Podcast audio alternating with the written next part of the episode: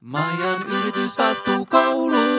Tänään mä puhun teille hampurilaisketjuista ja lopussa myös ruokaläheteistä. Tämä on Maijan yritysvastuukoulu. Mä oon Maija. Ennen kuin mennään asiaan, sain viime jaksosta kuulijapalautetta. Kiitos. Mainitsin siinä puupohjaiset muuntokuidut, niin kuin lyosellin jonain erikoismatskuna, johon on vaikea päästä käsiksi. No, se on kuulemma yleistä vaellus- ja retkeilyvaatteissa, usein sekoitteena merinovillan kanssa. Katoin partioaiton sivulta jotain sattumavarasta paitaa, josta suurin osa oli kierrätetty polyesteriä, jotain 12 prosenttia lyosellia ja 8 elastaani, niin että ei se nyt niin harvinaista enää nykyään taida olla. Mutta partsa-aitalle sellaiset terkut, että ois kova, jos pystyisitte kokoaan tiedon eri raaka-aineiden määristä ja seuraa, miten se kehittyy. Nyt kun sanoin tonni, niin tajusin, että pitääpä käydä tarkistaa, että ne vaan olisikin tehnyt jotain tollasta. Tadaa! Mikäs vanha tuttu kunniamerkki se sieltäkin löytyy? Partioaitta on valittu jälleen toimialansa vastuullisimmaksi brändiksi Suomessa Sustainable Brand Index kuluttajatutkimuksessa. ai ai. Ja monena vuonna peräkkäin. Tämä kannattaa kuunnella edellinen jakso, jos ei hoksaa, miksi mua huvittaa tämä Sustainable Brand Index. No partioaitalla ei ole koontia raaka-aineista, mutta sellainen voisi olla kiinnostava. Sitten voisi seurata kokonaiskuvaa. Ja toki sitten voisi pistää jotain kovia tavoitteita niihin, että esim. luovutaan kokonaan öljypohjaisten raaka-aineiden käytöstä vuonna 2025 ja lisätään kierrätetyn villan käyttöä niin ja niin monen prosenttia ja niin edelleen. Naapurin Sampsa kysyi multa kerran, että Maija, onko hampurilaisketjujen vastuullisuudessa eroja? Tämä jäi tietysti kiinnostamaan, että eiköhän niissä oo. Mä käyn itse joskus Hesburgerissa, mutta Mäkissä tai Burger Kingissä en koskaan periaatteesta. Muutama vuosi sitten, kun Mäkkäri teki niiden vegaanisen hampurilaisen, käytiin yhden ystävän kanssa keskustelua, että voiko siellä sitten nyt käydä. Onko kasvisruoan lisääminen itsessään hyvä asia, vaikka voitot menisikin firmalle, joka pääasiassa myy lihapurilaisia? Tähän varmaan jokainen joutuu miettimään oman vastauksensa, mutta mä oon ajatellut, että kannattaa miettiä aina isossa kuvassa, että millaisia toimijoita haluaa tukea omilla rahoillaan. Samsan mielestä Burger Kingin hampurilaiset on parhaita, joten mä aloitan tämän katsaukseni siitä. Ja sellainen huomio vielä, että mä en nyt arvioi ketään ihmisiä, yksilöitä, jotka on mahdollisesti tehnyt tätä vastuullisuusviestintää.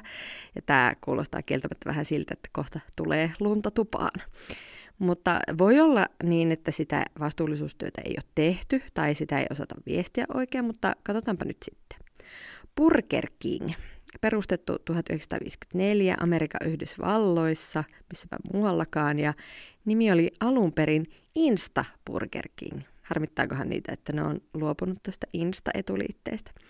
26 000 hampurilaisravintolaa ympäri maailman, miljardiluokan bisnes. Tämä Insta-burgerin vastuullisuussivu on aivan läppä. Meille yritysvastuu ei merkitse ainoastaan vahvaa tulosta, vaan siihen sisältyy kaikkien toimintojemme vaikutusten tarkastelu. BK-yritysvastuu tarkoittaa, että toimimme yrityskansalaisena oikein tämän päivän globaaleilla markkinoilla samalla kun saavutamme liiketoiminnallemme asetetut tavoitteet ja päämäärät. Okei, ei ainoastaan vahvaa tulosta, vaan myös toimintojemme vaikutusten tarkastelua. Tämä olisi ihan hyvä ehkä sanottaa vähän toisella tavalla, mutta aika vilpitöntä. Tarkastellaan vaikutuksia, mutta ei luvata niiden minimoimista tai edes, että yritettäisiin. Insta-burgerin sidosryhmävetoinen lähestymistapa vastuullisuuteen on jaoteltu neljään osa-alueeseen. Ruoka, ihmiset, ympäristö ja hyvä hallinnointi. No katsotaan, mitä ne sanoo ruoasta. Tämmöinen aika terveyspainotteinen lähestyminen, vaikkei hampurilaisia varmaan lähtökohtaisesti syödä niiden terveys- tai ravintoarvojen vuoksi. Haluamme antaa asiakkaillemme yksityiskohtaisia ravintoarvotietoja, joihin he voivat perustaa ateriavalintansa. Apua mä huomaan, että musta on tullut ihan keski-ikäinen, kun eikö tämä kuitenkin on roskaruokaa eikä mitään oikeita aterioita. Mun näkökulmasta ainoa kiinnostava tieto on tämä. Ruoka-ainehankinnoissamme käytämme sekä kotimaisia että käyttää luotettuja ulkomaisia toimittajia. Esimerkiksi sämpylämme valmistetaan Suomessa, naudanlihan alkuperämaa on Puola, kananlihan alkuperämaa on EU. No entäs potut, maidot, juustot, salaatit ja muu? Ai että, te tunnette mut sen verran hyvin jo, että ää, luotettu ulkomainen toimittaja tai alkuperämaa EU on muotoilu, jotka alkaa heti närästä. Ketä ne luotetut toimittajat on ja miksi niihin luotetaan? Entä miksi ei kerrota täsmällisiä maatietoja? Kai nyt ihmisiä sen verran kiinnostaa, että ne haluaa tietää ruokansa alkuperään. Ai ei vai? Vastuullisuus tarkoittaa, että Burger King on pörssiyhtiönä valmis vastaamaan siitä, että osakkeen omistajamme ja franchise-yrittäjämme saavat tuottoa sijoituksilleen ja että tarjoamme erinomaista palvelua ja tuotteita ravintoloidemme asiakkaille. Teemme kaikkemme työntekijöidemme ja asiakkaidemme puolesta. Burger Kingin vastuullisuutta on joku tämmöinen McLemore-säätiö, josta kerrotaan, että globaalina pyrkimyksenä on tukea koulutusta kaikkialla maailmassa. Maan iloinen veronmaksaja ja inhoan suoraan sanottuna tällaista päälle liimattua amerikkalaista filantropiaa. Voisi varmaan maksaa aika paljon enemmän veroja ja sillä tavalla kivasti edistää koulutusta. Americans for Tax Fairness-sivustolta löytyi raportti yrityskaupoista, joilla Burger King muutti kirjansa Kanadaan ja vältti satojen miljoonien tai jopa yli miljardin verot Yhdysvaltoihin vuonna, vuosina 2015-2018. Että semmoista hyvän tekeväisyyttä sitten. Tämä on niin uskomatonta kakkelia, että luen teille koko ympäristöosion. Sitoutumisemme ympäristöön. Meneillään oleva globaali keskustelu liiketoiminnan roolista vastuullisuudessa on nostanut esille monia haasteita ja odotuksia kaikissa liikeyrityksissä, myös pikaruokaravintoloissa. Arvioimme jatkuvasti eläinten hyvinvointia, hankintoja ja ympäristövaikutuksia koskevia linjauksiamme, jotta varmistaisimme asemamme hyvinä yrityskansalaisina niissä yhteisöissä, joita palvelemme. Aikamoinen ilmaisu. Arvioimme jatkuvasti eläinten hyvinvointia. Suomen Burger Kingeihin siis pihvilihat tuli Puolasta. No viime vuonna tammikuussa paljastui ihan hirveä teurastamokeissi Puolasta, jossa siis osa lehmistä vai naudoista oli ollut niin sairaita, että ne piti kiskoa teuraalle, kun ei pystynyt itse kävelemään. Ei ole tarkoitus tuottaa liian graafisia mielikuvia, pahoittelen, mutta tämmöisen jutun tietäen haluaisin kuulla paljon konkreettisempaa tietoa siitä, miten eläinten hyvinvointia arvioidaan. Tuli lihapuolesta tai mistä tahansa muusta maasta. Mä en ole mikään tehotuotantofani muutenkaan, mutta tämä juttu on kyllä ihan järkyttävä. Enkä nyt siis väitä, että Burger Kingin käyttämä liha olisi tuommoisista hirmuoloista, mutta aina kun tällaisia epäkohtia nousee esille, on yritysten vastuulla huolehtia siitä, että niiden tuotantoketjussa asiat on hoidettu mahdollisimman hyvin ja läpinäkyvästi. Ympäristöosio jatkuu. Ihmisemme ovat omistautuneita ja sitoutuneita. Tiimimme ovat aktiivisesti mukana tutkimus- ja kehitystyössä, joka tähtää myönteisesti ympäristöön vaikuttaviin muutoksiin tinkimättä toiminnan laadusta. Tiedämme esimerkiksi, että kierrätys ja jätehuolto ovat suurimpia ympäristöhaasteitamme. Uhuhu, nyt on kyllä tehty kovaa tutkimustyötä ja, ja ratkaisujakin on tarjolla. Lajittelemme jätteemme ravintoloissa paikallisen ohjeistuksen mukaan ja toimimme tiiviissä yhteistyössä tavaran toimittajien kanssa löytääksemme uusia tapoja vähentää, käyttää uudelleen ja kierrättää jätemateriaalia. Semmonen pökäle se.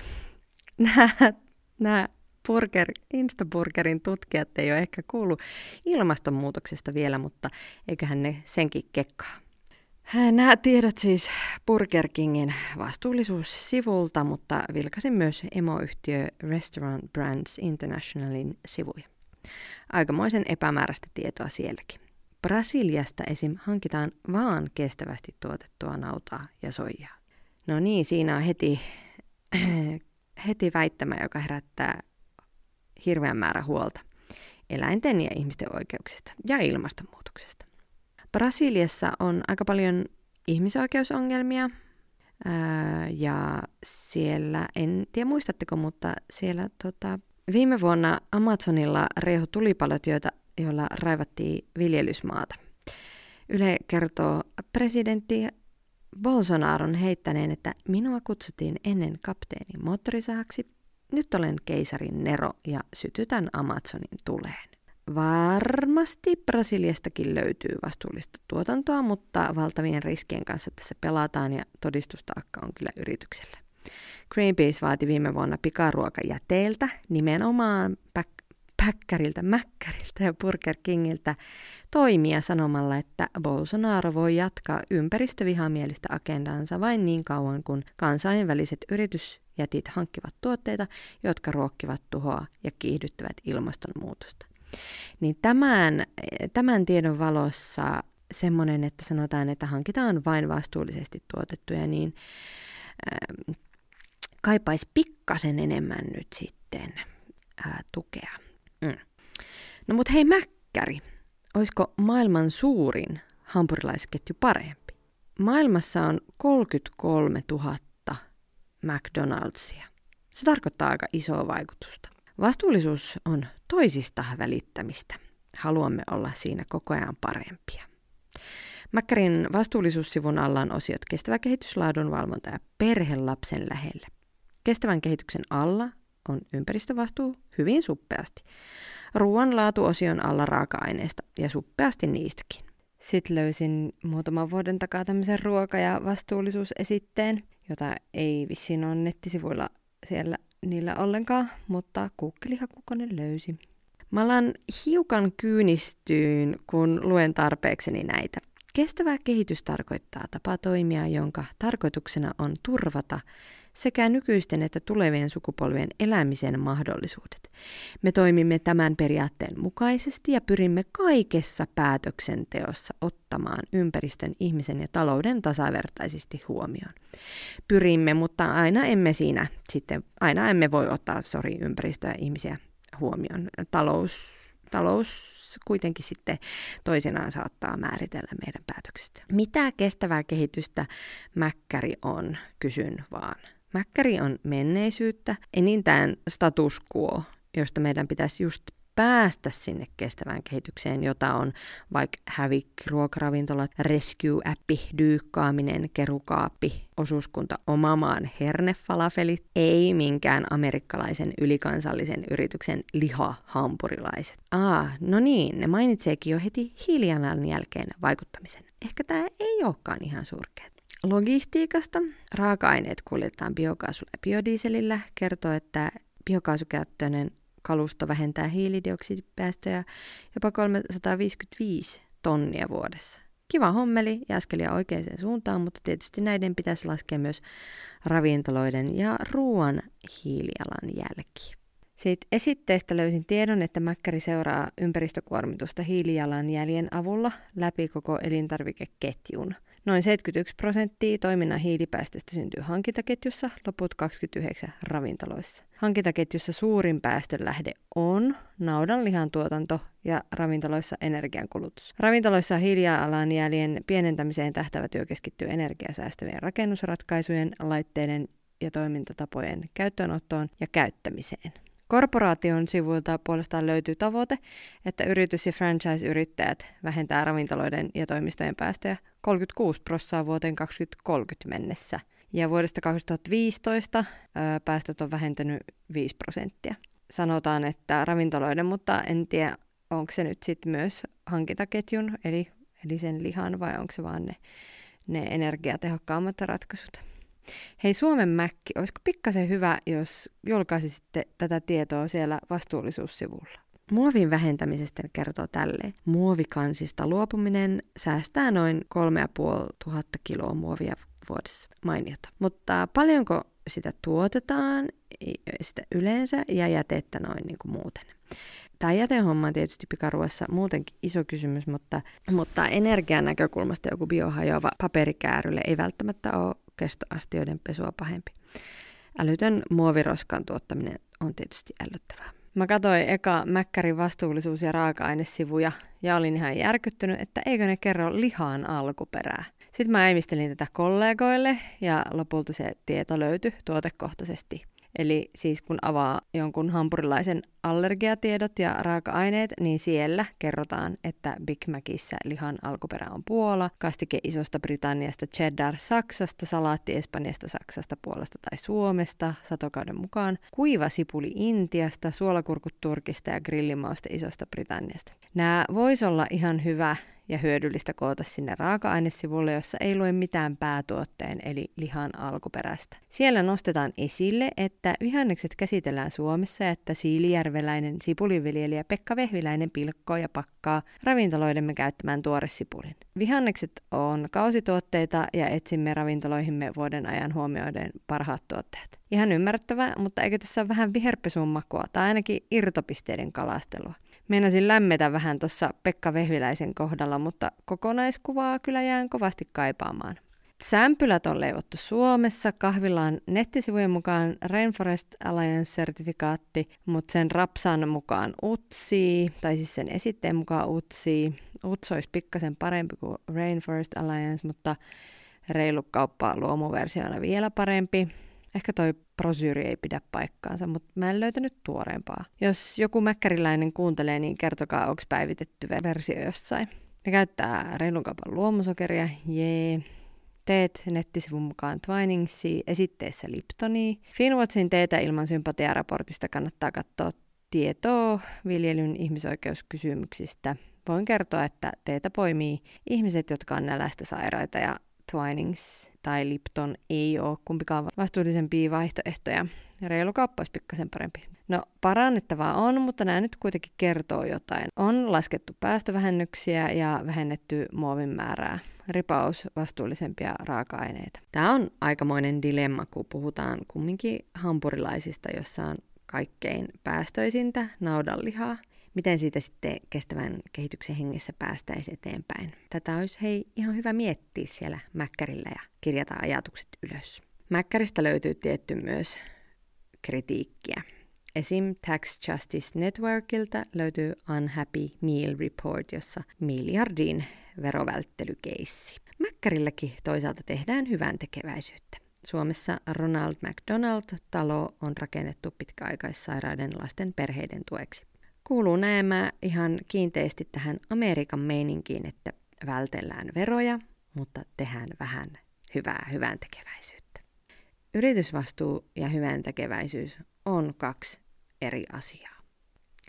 Kotimainen haastaja. Hesburger. Niitä on 500. Aika monta. Liikevaihto on muutama sata miljoonaa, eli aivan kärpäsen kakkaa verrattuna Mäkkäriin ja Burger King. Hesen sivuilla on kuitenkin selvästi eniten vastuullisuusviestintää.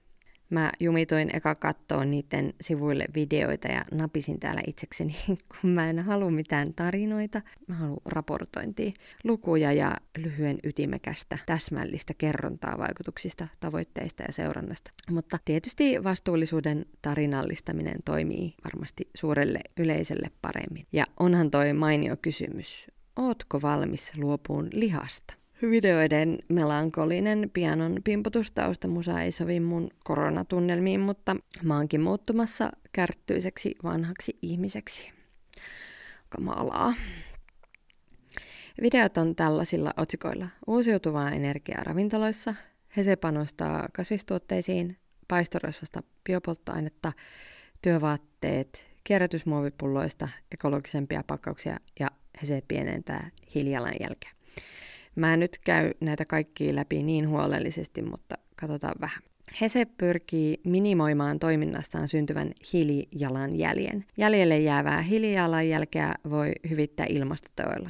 Hese hyvittää kerroshampurilaisen, soijatortillan ja kasvistortillan hiilijalanjäljen istuttamalla puita Etiopiassa ja suojelemalla metsää Ugandassa. Tämä on tietysti ihan oikea ajatus, että oman toiminnan hiilijalanjälki pitää minimoida ja sitten voi kompensoida jäljelle jäävän. Mutta lähtökohta hampurilaisketjulle on, on aika haastava. Ne kertoo ledeistä, energiatehokkuudesta, uusiutuvan energian käytöstä, mutta ei nääkään ole julkaissut kokonaishiilijalanjälkeä.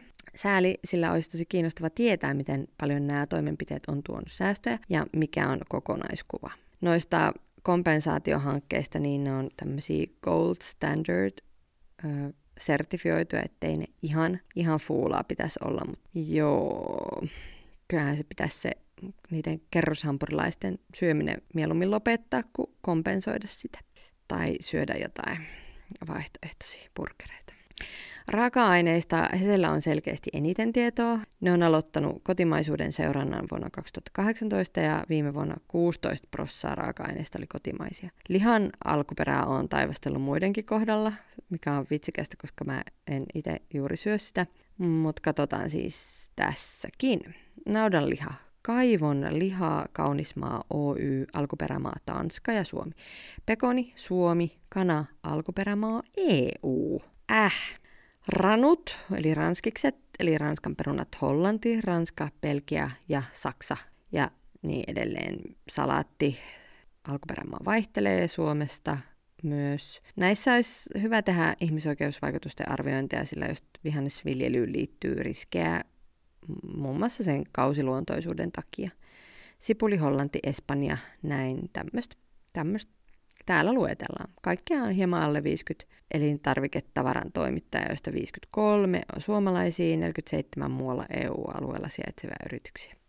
No työsarkaa riittää, mutta vastuullisuustyön luonteeseen kuuluu, että aina on kehitettävä ja parannettava. Kolmikon ainoana Hese on asettanut selkeän tavoitteen kasvattaa kasvisruoan määrää. Tähtäämme siihen, että vuonna 2030 puolet Suomen Hesburger-ravintoloiden myymistä tuotteista on lihattomia – Tämä ei siis koske kaikkia Hesburgereita, vaan Suomea vaan. Tavoite koskee lihattomien tuotteiden osuutta kaikista myydyistä suolaisista vakiovalikoiman tuotteista Ranskan perunoita lukuun ottamatta. Vuonna 2019 osuus oli noin 6 prosenttia. Suurimmassa osassa Hesburger-ravintoloita myydään Paulikin Mundo-kahvia, joka on sekä luomu että reilukauppaa. Hyvä. Osassa on jotain muuta, mikä on Paulikin omien sanojen mukaan vastuulliseksi varmennetuista lähteistä. Musta on aina vähän ongelmallista, kun yritys itse päättää tai kertoo, mikä on vastuulliseksi varmennettu ja mikä ei. Tarjoaisivat nyt vaan sitä reilua luomua joka paikassa ja sillä hyvä. Työvaatteisiin he se on panostanut. On kierrätys- ja luomupuvillaa, kierrätyspolyeesteriä ja niin edelleen. Muovipullojen käyttö kierrätyspolyeesterin raaka-aineena on vähän semmoinen ongelmallinen kysymys, mutta palataan siihen vaikka joskus toiste. Jos kuuntelitte edellisen jakson raaka-aineista, niin tässä nyt sitten tullaan siihen vaikutusten minimoimiseen, kun ei ne Hesen työntekijät voi ihan nakkenakaan purgereita myydä.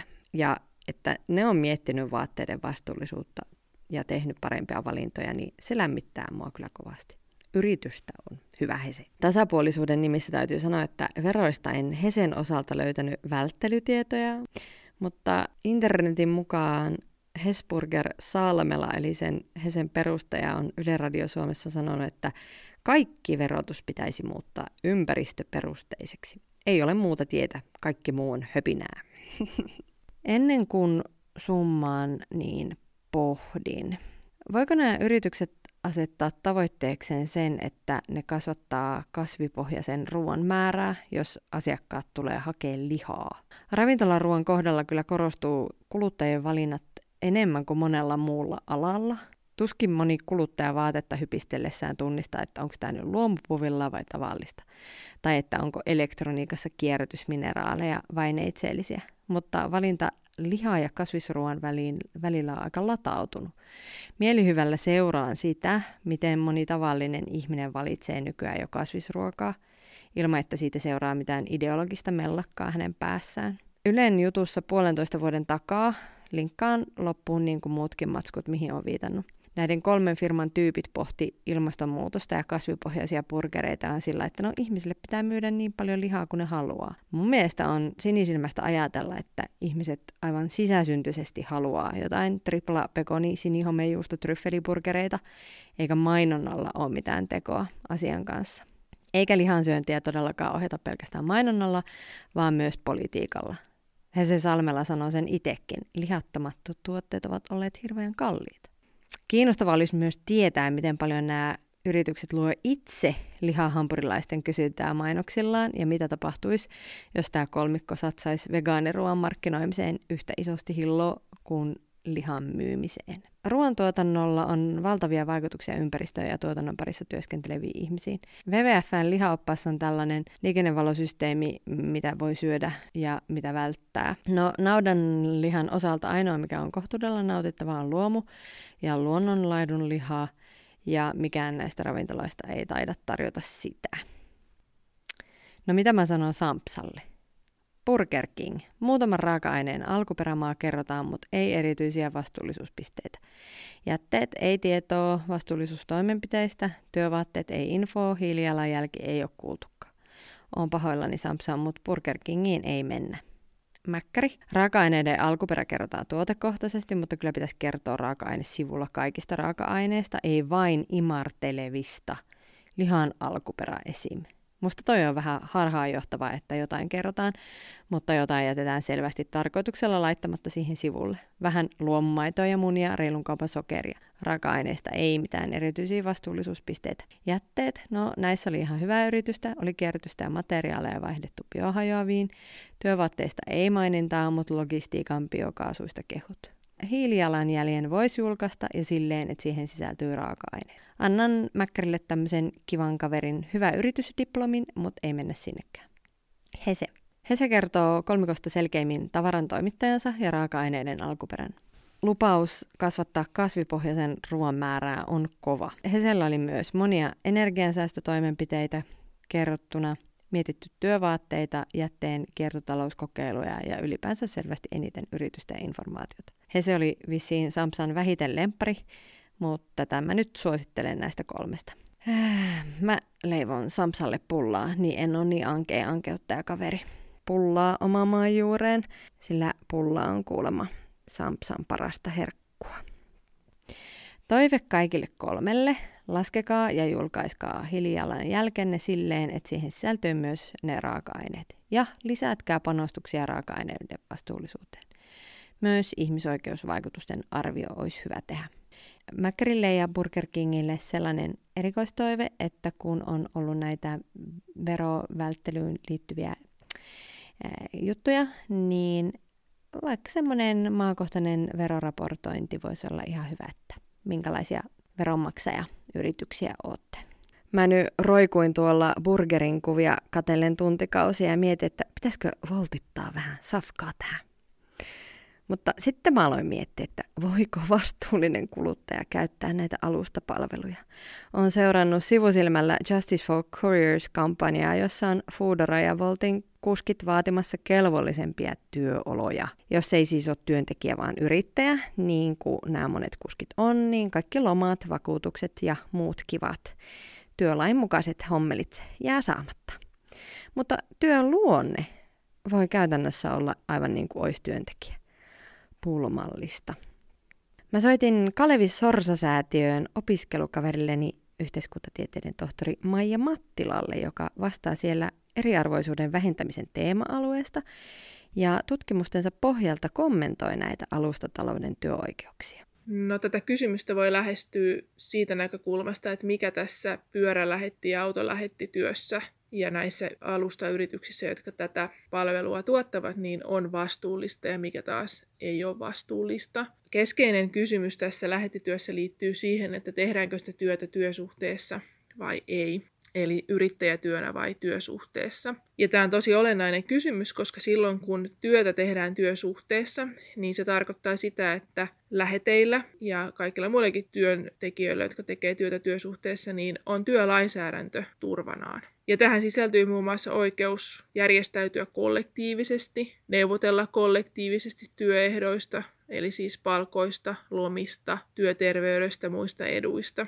Ja silloin, kun ei olla työsuhteessa, niin mitään näitä oikeuksia ei ole. Eli käytännössähän siis lähetit, jotka ei ole työsuhteessa, niin heidän täytyy hyväksyä palveluehdot, jotka on näiden alustayritysten, eli puhutaan Suomessa nyt Foodorasta ja Voltista, niin niiden palveluehdot. Jos he eivät näitä palveluehtoja hyväksy, siellä sanotaan muun muassa se palkkio, raha, jonka saa siitä, siitä lähettityöstä, niin jos näitä ei hyväksy, niin ne ei voi sitä työtä yksinkertaisesti tehdä. Ja nyt täytyy tarkentaa se, että Foodarallahan on pieni määrä lähettejä, jotka on työsuhteessa. Silloin kun Foodara tuli Suomeen, niin lähetit oli alkuun työsuhteessa, mutta sitten sitä käytäntöä vaihdettiin ja nyt on vielä pieni määrä lähettejä, jotka on siitä alkuvaiheesta asti olleet mukana ja he on vielä työsuhteessa. Ja rider captainit ilmeisesti on työsuhteessa, mutta uudet peruslähetit, niin he ei ole työsuhteessa, vaan yrittäjätyönä tekevät. Voltilla taas kaikki lähetit on yrittäjiä. Yksi iso käytännön asia tässä, että tehdään yrittäjätyönä eikä työsuhteessa on lomat. Eli lomia ei kerry yksinkertaisesti. Sitten on onnettomuudet,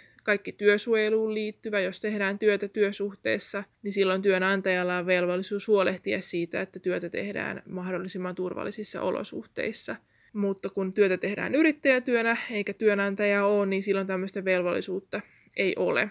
Ja voi hyvin kuvitella, että kun tehdään vaikka pyörälähettityötä tuolla liikenteen seassa, joskus liukkaalla säällä, niin kyllähän siinä tapahtuu onnettomuuksia. Ja ne onnettomuudet on sitten tämän lähetin itsensä vastuulla eräällä tavalla lähetin, ja sitten ne kaatuu tietysti myös yhteiskunnan vastuulle, joka huolehtii esimerkiksi sairauspäivärahasta ja, ja ylipäätään vammojen korjaamisesta ja ää, kuntouttamisesta. Sitten sosiaaliturva, jos ö, ei ole työsuhteessa, niin se on usein heikompi. Yrittäjillähän on oma sosiaaliturvajärjestelmänsä, on mahdollista saada työttömyysturvaa ja jos siis lakkauttaa yritystoiminnan ja jää työttömäksi, eläkettä kertyy ja niin edespäin, mutta se yrittäjän sosiaaliturva tuppaa olemaan yleensä huonompi kuin työsuhteisella, koska yrittäjä voi itse määritellä sen työtulon, jonka perusteella nämä etuudet lasketaan. Ja sitten kun tulot on pienet, on houkutus määritellä se työtulo alakanttiin, joka sitten kostautuu siinä vaiheessa, kun niitä yhteiskunnan tukia tarvii. Tietenkin siis yhteiskunnassahan on yrittäjiä muutenkin, jotka on ihan tässä samassa tilanteessa, mutta nyt näiden lähettiyritysten kohdalla erityinen kysymys on siitä, että onko se perusteltu se yrittäjäasema, eli tehdäänkö sitä työtä kuitenkin sillä tavalla kontrolloidussa tilanteessa, jossa se pyörälähetti ei todellisuudessa ole niin vapaa kuin yrittäjä on. Ja tämä on se tietysti se iso kiistakysymys, joka tähän liittyy. No, tämän kautta päästään nyt sitten siihen kysymykseen, että voiko vastuullinen kuluttaja tilata ruokaa kotiin näiden, näitä alustayrityksiä hyödyntäen. Mulle ei ole selvää vastausta siihen. Mun mielestä kyllä ja ei. Ei siinä mielessä, että, että näiden yritysten toimintatapa ei ole kaikilla tavalla vastuullinen. Ja siinä mielessä vastuullinen kuluttaja niin kuin ei käyttäisi näitä palveluita, mutta sitten toisaalta, nyt varsinkin koronakriisin aikaan, kun näitä lähettipalveluita oletettavasti käytetään paljon, niin silloin se tarkoittaa myös sitä, että näille läheteille riittää työtä. Ja se ei ole kuitenkaan niiden läheteiden vika, että minkälainen se, se kehys siinä heidän työnsä ympärillä on. Et siinä mielessä tietysti se olisi, että he, heillä kuitenkin sitä, sitä keikkaa riittää tilanne olisi helpompi, jos olisi markkinoilla toimijoita, joissa lähetit olisi työsuhteessa. Esimerkiksi siivousalallahan on sillä tavalla, että, että siellä toimii sekä alustayrityksiä, joissa siivoojat tekee yrittäjätyönä sitä siivoamista, vaikkakin heidän työsuoritustaan kontrolloidaan ja jaetaan vaikka niitä työvuoroja. Ja sitten on yrityksiä, joissa ollaan ihan perinteisesti työsuhteessa siihen yritykseen, jolloin on helpompi niin kuin valita näiden välillä, että okei, otan sellaisen yrityksen, jossa ollaan työsuhteessa. Mutta nyt kun tässä ruokalähettialalla ei ole muita toimijoita kuin nämä alustayritykset, niin se kysymys on mun mielestä hiukan monimutkaisempi, jos kuluttaja kuitenkin haluaa tai vaikka on välttämätöntä esimerkiksi tilata ruokaa kotiin. Et siinä mielessä toimisin, että ravintolat, jotka nyt ei saa pitää ravintolasalejaan auki, mutta voi myydä ruokaa kotiin, niin, niin voisi itse järjestää myös niitä kuljetuspalveluita niin, että heidän normaalit työntekijänsä, jotka ehkä työskentelee normaalisti siellä ravintolasalissa, niin voisi vois sitten toimittaa sitä ruokaa kotiin, kun sitä työtä ei ole siellä ravintolassa enää ja olla työsuhteessa. Mä ajattelin, että saisin helpon vastauksen, kun kysyn asiasta asiantuntijalta, mutta tämmöistä pyörittelyähän nämä aina on. Lähettäjä ei pidä rangaista, mutta mitä voisi tehdä sen eteen, että heidän työolosuhteet olisi paremmat?